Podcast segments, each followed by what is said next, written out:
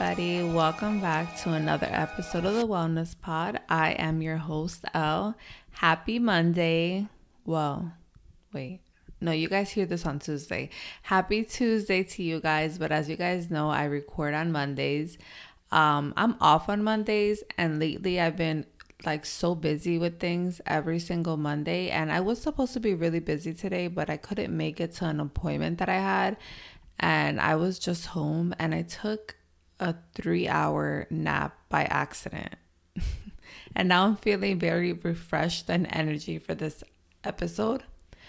If you follow me on Instagram, then you probably saw that I had a question box up since I believe Friday or Saturday, because I wanted this week's episode to be a follow-up episode to last week. So if you haven't gotten a chance to hear it, then you can always pause this and go back and hear it, or you can just like stick around and I'll be recapping some things. That's not like you guys will be lost.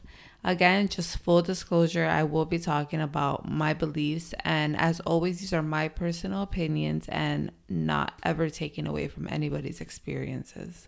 Okay, so last week's episode was flesh versus the spirit, which is basically the flesh being our body and our desires, and then the spirit being the Holy Spirit that guides us into making better choices and living a more fulfilled life.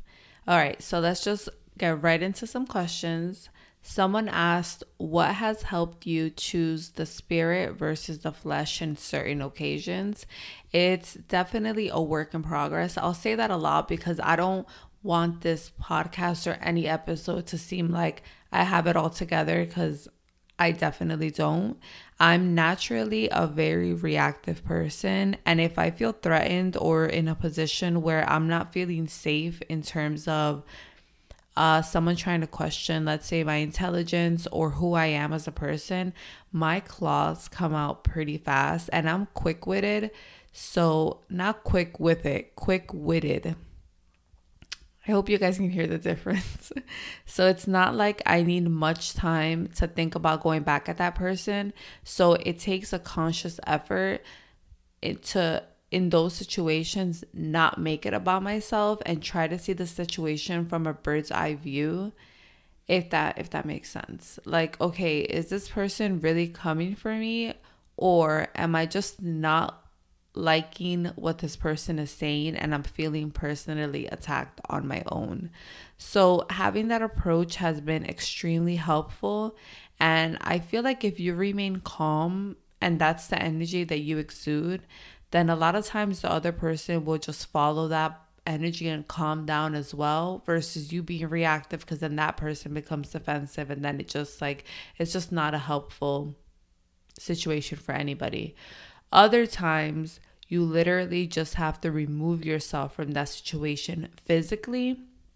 And I would usually see that as like losing, like I'm doing air quotes, and it's not. I promise it'll feel better down the line if you're the one that took yourself out of a situation that could have probably escalated. And if that's a person that you love or that you have a great relationship with, it's always better to chill and calm down before responding. The next question was, how do you trust in the spirit when the flesh feels weak or sick?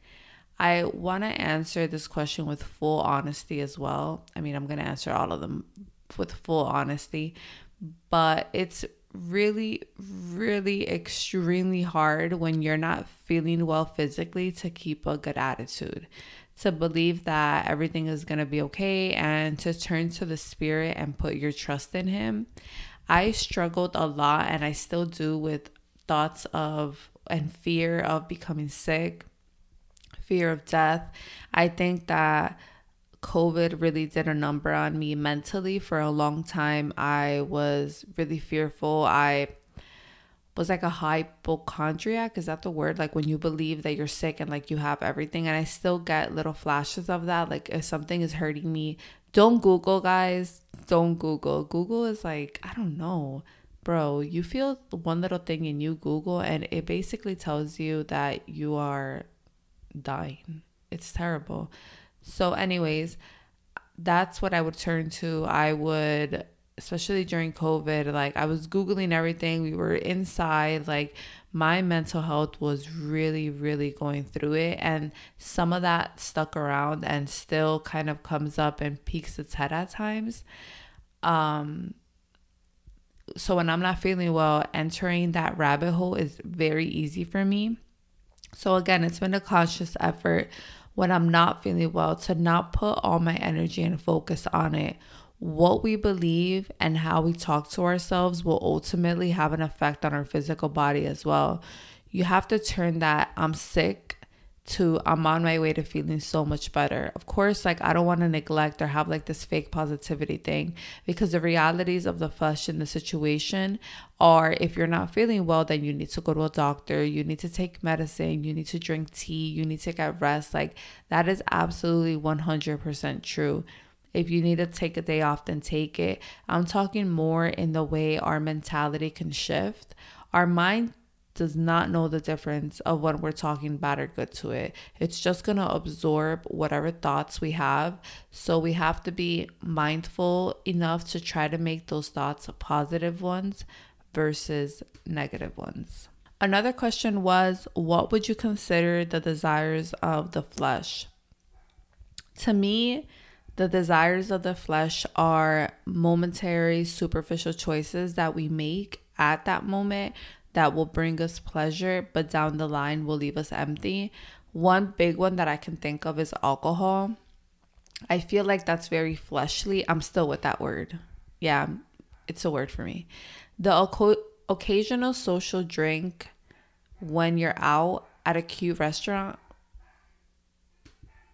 Hold on, I think there's like a dog barking. Give me a sec.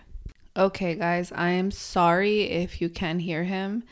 That's my neighbor. His name is Peanut, and he's so cute.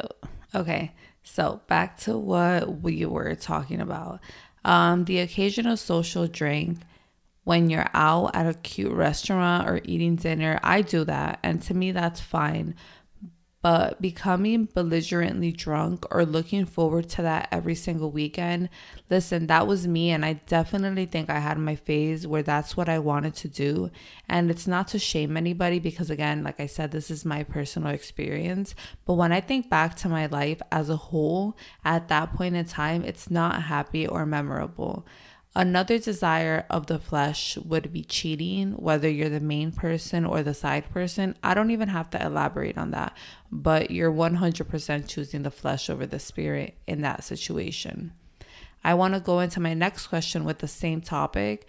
Someone asked about a saying that says, what does it mean when the spirit is willing, but the flesh is weak? Sometimes we want to do the right thing. We know what the right choice is, but making that choice is definitely not an easy one. In terms of my life, prayer and setting time apart for God, I want to. Like, I really want to. And I'll tell myself, like, this is so important to God and to you. And you know it's pleasing to the Spirit, so you need to prioritize it. And then the desires of the flesh will be like, oh, but you haven't finished watching Vanderpump. Oh, but you should call this person to catch up. Oh, but sleeping seems so much better. Listen, the devil will make this world so appealing to us, and not even in things that are bad, because what I'm talking about, finishing a show, calling a friend, or sleeping, those are not things that you would necessarily associate with being bad. But when you prioritize those things over things that you should be prioritizing or that you want to prioritize, then yeah, those do become the desires of the flesh. The desires of the flesh don't always have to be as negative as the ones that I spoke about, like cheating or like binge drinking. And the devil will make this world so appealing to us when we're trying to focus on ourselves and God, because his sole purpose is to separate us from the spirit and to live in the flesh that satisfies him. And sorry, not sorry if I'm sounding very biblical right now, but I'm so serious.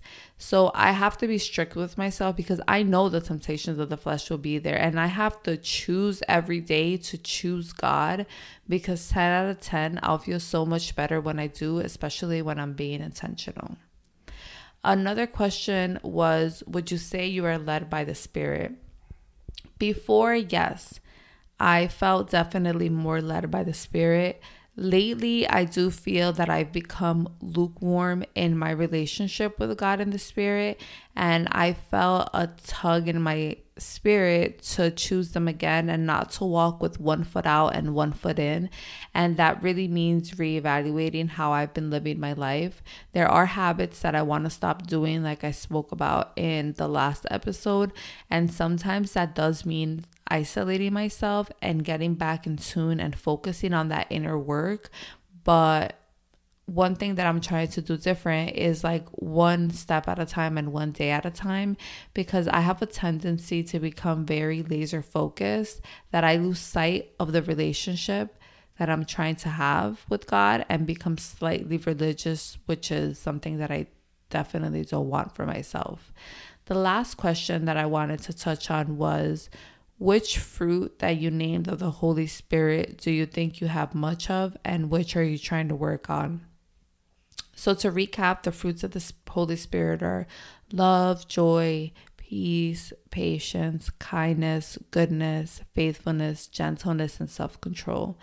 I definitely think the one I have currently is joy.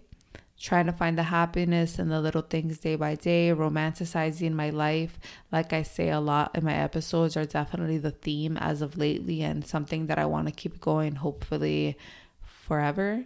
The one that I'm trying to work on is, well, all of them, but self-control is definitely the one that is the hardest for me. I have to crucify my flesh a lot of the times when I want to act out, because it's been a natural reaction of mine for so long, like I said before.